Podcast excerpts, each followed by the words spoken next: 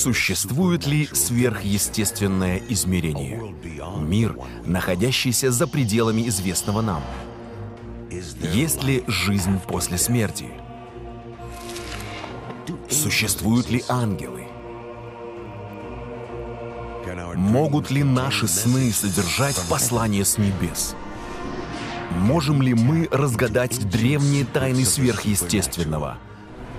Реальны ли чудеса исцеления? Сид Рот уже более 35 лет исследует загадочный мир сверхъестественного. Вашему вниманию Сид предлагает программу «Это сверхъестественно».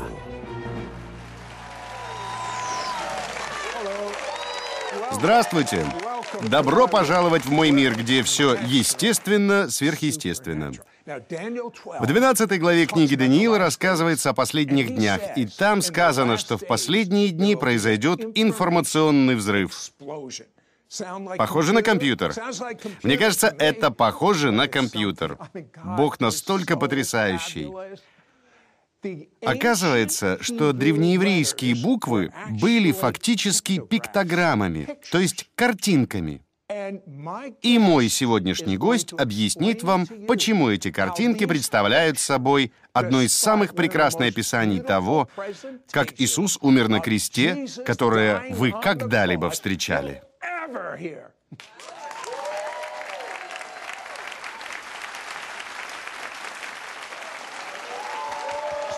Итак, Джим, вы воспитывались в добропорядочной католической семье. Ваша мама заинтересовалась тем, что называется харизматическими проявлениями, дарами духа, чудесами исцеления. Она отправилась к моим друзьям, супругам Хантерам, которые сейчас уже на небесах, и вы пошли с ней, и на вас это произвело большое впечатление. То есть ничего подобного вы раньше не видели.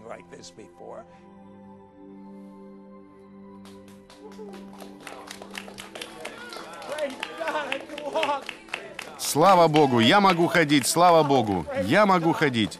После этого вы вернулись в школу, и что же вы сделали? Я учился в католической школе, в шестом классе. Я не знаю, как мне удалось выдержать такую дисциплину. Я лишь знаю, что увиденное мною там было одним из самых удивительных явлений, что я когда-либо видел. Я вернулся в школу, где встретил своего друга по имени Майк.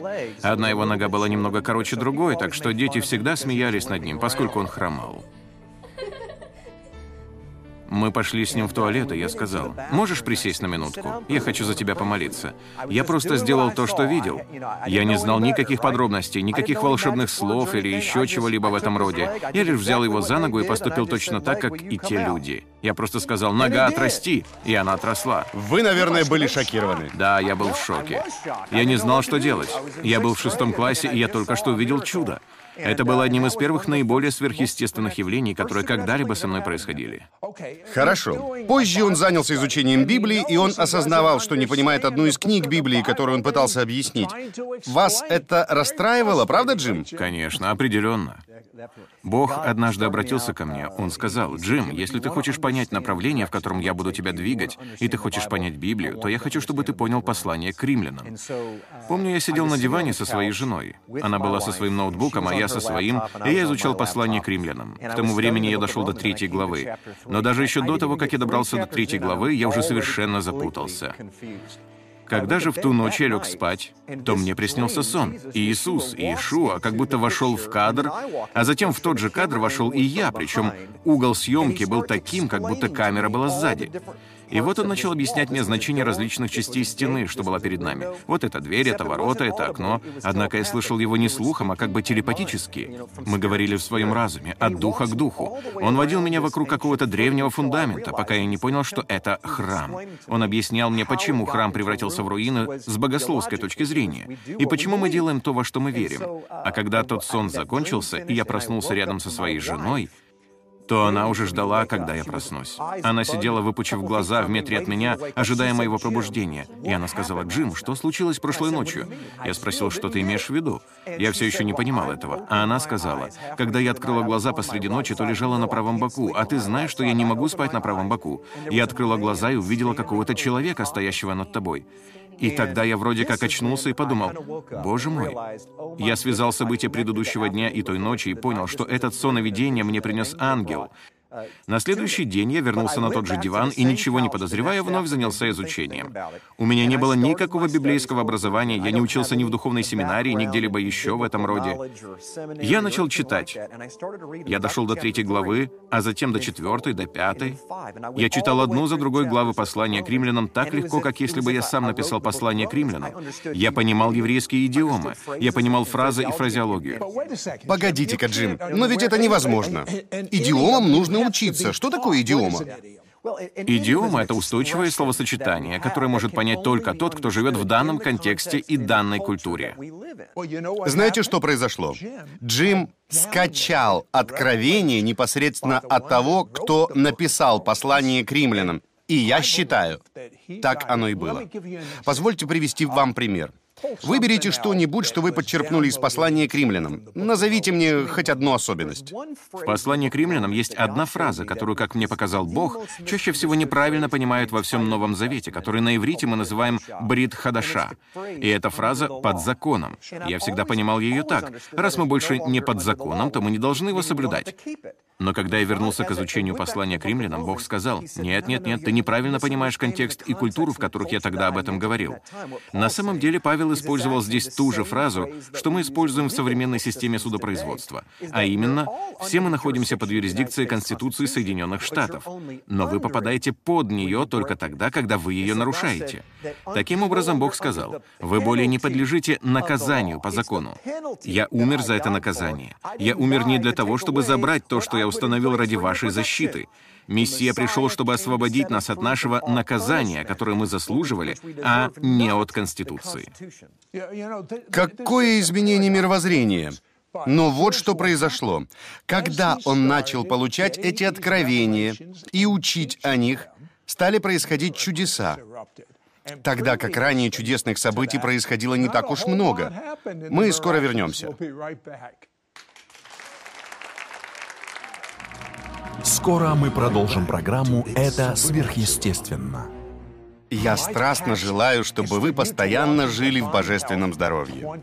Именно поэтому я отобрал свои любимые места Писания об исцелении из многих переводов Библии, персонализировал их для вас и сделал их доступными в этой бесплатной электронной книге. Я хочу, чтобы вы ежедневно размышляли над этими стихами или молились ими вслух о своей жизни и засвидетельствовали о сверхъестественной исцеляющей силе Царства Божьего, которое сойдет на вас. Скачайте эту бесплатную электронную книгу с местами Писания об исцелении прямо сейчас.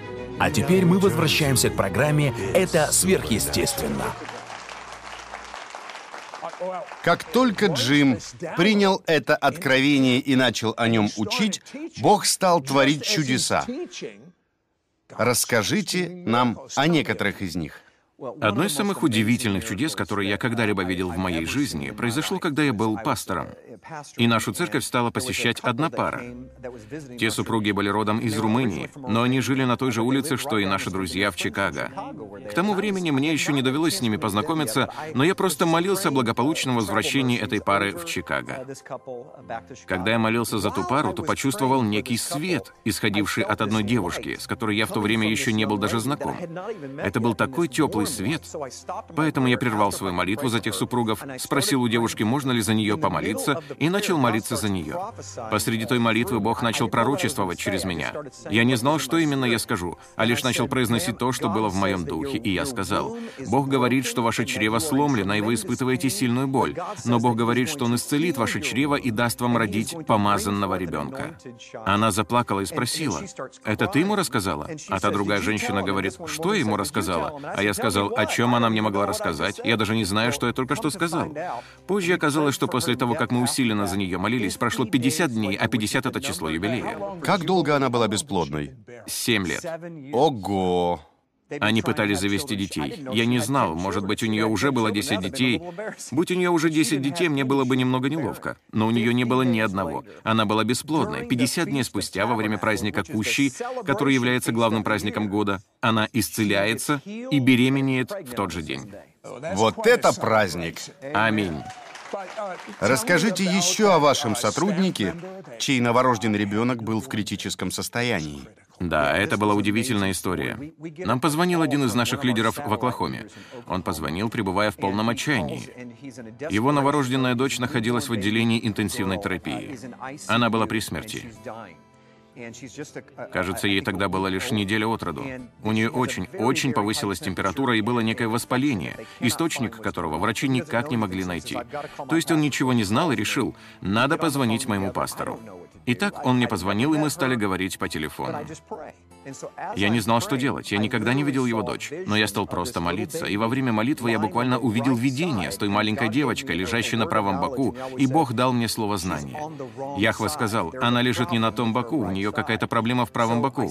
И так я прекратил молиться и сказал отцу ребенка, послушай, вот что вам нужно сделать. Вернитесь к своему врачу, и пусть он проверит ее правый бок.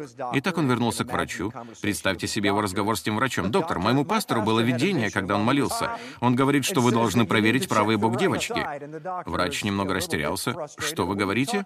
Но все же он так и сделал, потому что ничего другого ему не оставалось. На этот раз врачи решили сделать ультразвуковое исследование, которое до сих пор не было проведено.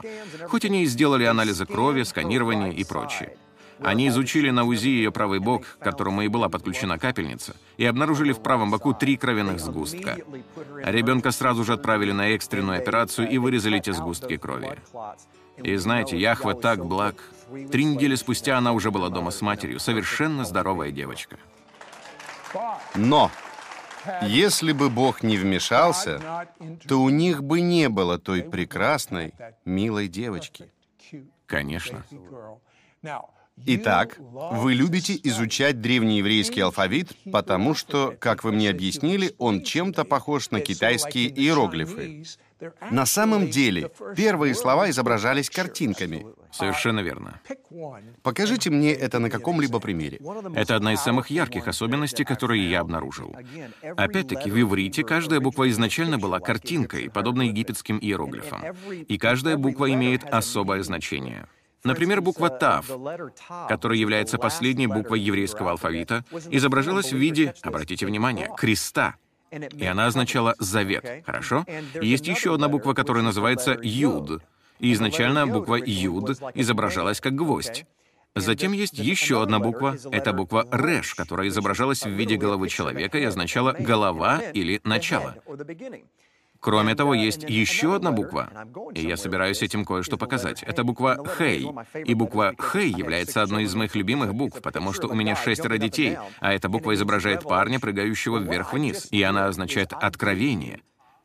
Итак, только что я показал вам буквы Тав, Юд, Реш и Хей. Таким образом, получилось слово Тора на иврите. И в виде пиктограмм оно означает «завет гвоздя», является главой Откровения. А теперь позвольте мне объяснить вам, как это потрясающе, потому что Иешуа, Иисус, говорит, что Он — Слово Божье. А единственным Словом Божьим в первом веке, когда еще не было никакого Нового Завета, было именно Тора, пророки и псалмы. И так Он говорит, «Я — живое Слово Бога, я — завет гвоздя». Имеется в виду один из тех гвоздей, которым пробили его запястье пригвоздив ко кресту. Не так ли? И он — глава Откровения. А еще более потрясающе будет, если прочитаете это слово задом наперед. Если вы прочитаете его задом наперед. А именно так и нужно читать на иврите. Именно так и нужно читать на иврите. С нашей точки зрения, это задом наперед совершенно верно. Но если вы прочтете это слово в обратном направлении, то получится «явлен глава Завета Гвоздя». Поэтому, если вы знаете Тору, Помните, в Евангелии от Иоанна сказано, Иешуа говорит, «Если бы вы знали меня, то вы бы читали Моисея, потому что Моисей писал обо мне». Почему? Потому что Моисей представлял Тору, а в самом слове Тора была заключена фраза «Завет гвоздя является главой откровения». Иешуа говорит «Я завет». Не кажется ли вам, что это нечто? Когда мы вернемся, вы никогда не задумывались, почему еврейский народ так благословлен? Например, мы меньшинство меньшинств, но среди нобелевских лауреатов самый высокий процент из представителей всех религий — это евреи. Посмотрите на врачей, юристов, бизнесменов, звезд Голливуда, людей искусства. Удивительно, какой высокий процент. Почему? Тому есть веская причина, и вы ее узнаете, когда мы вернемся. Скоро мы продолжим программу «Это сверхъестественно». Позвоните сейчас и закажите мощное учение Джима Стейли на 4 DVD вместе с руководством по изучению, как иметь шалом в вашем доме. А также его удобное краткое справочное руководство «10 древних ключей к разрешению конфликтов». Они станут вашими за пожертвование в 49 долларов, куда включена стоимость доставки и упаковки. Спросите предложение под номером 9229. Благодаря учению Джима Стейли вы сможете понять скрытые коды, заключенные в древних палеоивритских буквах, содержащихся в ветхозаветных писаниях, касающихся Иисуса. Узнайте о 10 древних сверхъестественных еврейских ключах, чтобы разрешать конфликты между вами как супругами, с вашими детьми и даже в бизнесе. Узнайте, какова сила двух, которые становятся одним. Начните ходить в сверхъестественной силе, милости и мире каждый день. А также вы получите удобное краткое справочное руководство Джима Стейли 10 древних ключей к разрешению конфликтов. Я так взволнован по поводу древних обетований в Ветхом Завете. Это изменит ваш брак. Это изменит ваши взаимоотношения на работе. Это попросту изменит все в вашей жизни. Не упустите возможность получить мощное учение Джима Стейли на 4 DVD вместе с руководством по изучению, как иметь шалом в вашем доме, а также его удобное краткое справочное руководство 10 древних ключей к разрешению конфликтов. Они станут вашими за пожертвование в 49 долларов, куда включена стоимость доставки и упаковки. Спросите предложение под номером 9229. Позвоните или отправьте чек по адресу Сидрот. Это сверхъестественно. Почтовый ящик 39222, Шарлотт, Северная Каролина, 28278. Укажите номер предложения 9229 или заходите на сайт sidrot.org. Позвоните Позвоните или напишите сегодня. А теперь мы возвращаемся к программе «Это сверхъестественно». Итак, Джим, Почему вы считаете или полагаете, что еврейский народ непропорционально благословлен по сравнению со средним обществом? Я люблю рассказывать одну историю, которой со мной поделился мой друг. Он как-то мне сказал, знаешь, у меня работает один еврей-бухгалтер. Однажды я зашел в кабинет к этому бухгалтеру и сказал, ты ведь сталкиваешься как с христианами, так и с иудеями в качестве своих клиентов. Тот ответил, да, конечно. Мой друг спросил, кто больше зарабатывает, иудеи или христиане? Тот засмеялся и сказал, конечно же, иудеи в соотношении 10 к 1. Мой друг говорит, что ж, это интересно, в чем же разница? Что так отличает иудеев? И тогда тот бухгалтер берет Библию со своего стола, поднимает ее и говорит, видишь эту Библию? Мой друг отвечает, да. А тот говорит, вы, христиане, читаете заднюю часть книги.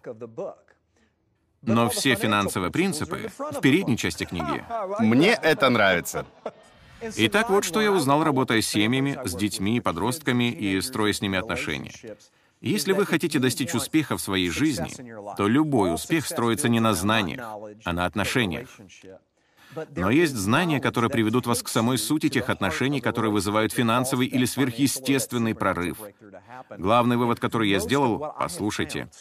Ветхий Завет — это скрытый Новый Завет, а Новый Завет — это открытый Ветхий Завет. Хорошо, но погодите минуту. Если Новый Завет — это открытый Ветхий Завет, то что бы вы сказали тому, кто говорит, он же короче, поэтому я не останусь при нем, я не собираюсь читать последнюю часть книги, как вы ее называете? Совершенно верно. Что бы вы ему сказали? Вот что я бы сказал. Представьте, что вы пошли в школу, и у вас урок математики или, скажем, урок литературы. Вам задали прочитать какую-то книгу, а вы говорите, знаете что, я не хочу читать всю книгу, прочту-ка я только последнюю главу. Итак, вы прочитали последнюю главу, и именно в ней разворачиваются самые драматичные и волнующие события. Но вы так и не познакомитесь с героями, вы не узнаете о тонкостях их отношений, которые и привели их к такой развязке. Вы увидите только конечный результат, однако не увидите весь процесс, который ему предшествовал. Как часто мы, верующие, хотим только конечный результат, особенно в Америке. Нам нужен Бог быстрого питания. Мгновенного. Мы хотим мгновенного удовлетворения. Мы хотим мгновенного исцеления. Мы хотим лишь Санта-Клауса, если быть честными с собой. Но Бог говорит, что главное не конечный результат, а путь к нему. Это и есть причина того, почему израильтянам выпало 40 лет скорби. Все потому, что внутри их все еще оставался Египет, а Он хотел устранить его из них. Главное — путь. А начало книги, как я люблю называть Ветхий Завет, это и есть начало пути. Он — это глубина, и иврит — это глубина. Почти каждая проблема, которую я когда-либо видел во взаимоотношениях, в браке или в успешном бизнесе, или в не очень успешном, уходит своими корнями в тот или иной древний принцип, о котором эти люди не знают. Знаете, хотел бы я усвоить некоторые принципы, которым учит Джим. Например, вы говорите о проблемах во взаимоотношениях, не только в отношениях в браке, не только в отношениях с детьми, не только в отношениях с работниками, Не только в отношениях с работодателями, не только в отношениях с сокурсниками. Они настолько просты, что если человек будет придерживаться этих, если хотите, библейских секретов, которые не должны быть секретами, но они именно таковыми и являются для большинства христиан. Хотите верьте, хотите нет, потому что они не читают, как говорит Джим, последнюю часть книги. Например, Джим, один из этих первопринципов кажется очень сложным. Не защищайтесь. Послушайте, мы так любим защищаться. В глубине души мы все греки, хорошо? А греки любят философствовать, и они любят спорить. Когда же двое людей объединяются, то в какой-то момент они обязательно обидят друг друга. Давайте честно это признаем. Но когда у вас появляются глубокие отношения или приходит успех, то как вы себя ведете? Вопрос не стоит, как этого избежать. Вы не сможете избежать конфликта. Рано или поздно я наступлю вам на ногу, если побуду рядом с вами достаточно долго. Но то, как мы ведем себя в конфликте, определит, станем ли мы успешными людьми или нет. Итак, вот один из принципов. Не защищайтесь. Вот что я вижу, особенно в супружеских отношениях, хотя это столь же часто случается и в деловых отношениях. Мужу очень хорошо удается обижать свою жену. Мы очень хорошо умеем это делать. Причем делаем мы это случайно. Вот какие мы в этом мастера. Но вот что происходит. Жена... Я не услышал, чтобы засмеялся хоть один мужчина. Никто из них не засмеялся. Но жена или кто-либо другой, кто был обижен, объяснит эмоционально, как ему обидно. А другой человек начнет защищаться, объясняя, что он имел в виду. Но видите ли, для обиженного человека не имеет значения, что вы имели в виду. Значение имеет его душевная боль. Итак, вот библейский принцип. Когда Бог сказал, «Я собираюсь уничтожить израильтян», израильтян Моисей не стал защищать поступки людей. Он прочувствовал сердце Бога. Думаю, это единственный раз в Библии, когда произошло подобное. Моисей как бы проник в сердце Яхвы и сказал, «Яхве, с интеллектуальной точки зрения, ты прав. У тебя есть право уничтожить этих людей за то, что они сделали. Они приступили твое святое слово и так далее и тому подобное». Но он говорит, «Вспомни, что ты их любишь, что это твой народ, что ты обещал ему наследство. Так он проникает в эмоциональную составляющую Яхвы, и теперь самым невероятным образом отец стал подготовлен. Его почва подготовлена для семян, и он вспоминает свой завет, а затем решает простить их. А вот притча в Новом Завете, с которой это можно связать. Помните, когда Иешуа, Иисус, рассказывал притчу о семенах? Он говорит, бывает каменистая почва, бывает хорошая почва, бывает бетонное покрытие, бывает парковка у супермаркета. Вот что мы делаем, особенно мужчины. Мы любим правду, и мы любим загрузить своими семенами правды целый самосвал и высыпать их прямо на свою жену или на своего работодателя или на кого-то еще. Но что, если там бетон? Видите ли, если вы прежде не подготовите почву, то люди не услышат ни одного вашего слова. И я обнаружил, особенно в консультировании по вопросам брака, что женщины понимают, что такое почва, а мужчины не понимают почву. Итак, вот что мы должны сделать. Добраться до почвы и подготовить ее. Поэтому, когда кто-то обижается, вот ключ. Вот что мы должны сказать тому, кто обиделся. Я понимаю, что ты чувствуешь. Будь я на твоем месте, я, наверное, чувствовал бы то же самое. Мне очень жаль, что я тебя обидел. Прости меня, пожалуйста. Возможно даже, что в той ситуации, в которой вы это говорите, вы на самом деле правы, с интеллектуальной или фактической точки зрения, а тот человек не прав. Но это не имеет значения. Не важно, кто прав, а кто не прав. Это еще один принцип. Кто прав, кто не прав, это не имеет значения, когда дело доходит до осуществления восстановления. Вы должны подготовить почву, проникнуть в сердце. И как только сердце жены будет подготовлено, вы сможете сказать, «Знаешь, когда я то сказал, вот что я имел в виду на самом деле». И тогда она это услышит. Знаете, Джим, эти принципы сверхъестественно изменят любые отношения. Считаете ли вы, что если люди последуют этим сверхъестественным принципам, то изменятся любые безнадежные отношения? Это даже не предположение. Люди со всего мира присылают нам свои свидетельства. Нам пишут жены, которые приобрели диски с моими учениями и заставили своих мужей сесть и просмотреть их. Они чуть ли не привязали их к дивану и отобрали у них пульт. А через три часа те уже плакали в покаянии, и отношения были восстановлены. Нам писали владельцы предприятий, которые находились в состоянии спора со своими партнерами, так что они уже были на грани развода, если хотите, со своими партнерами. Но затем они увидели, как сверхъестественно изменился их брак, и полностью восстановились отношения между партнерами. Дело не в том, что это, знаете ли, какие-то обычные принципы. Это принципы Божьи. Мы должны вести такой образ жизни и так общаться с людьми на основании этих древних принципов, изложенных от бытия до откровения. Есть два важнейших компонента успеха, о которых все должны знать. Вы должны вкладывать в отношения все свое сердце. Это несомненно. Некоторые люди хорошо с этим справляются, но другой компонент столь же важен. Вы должны иметь правильные инструкции.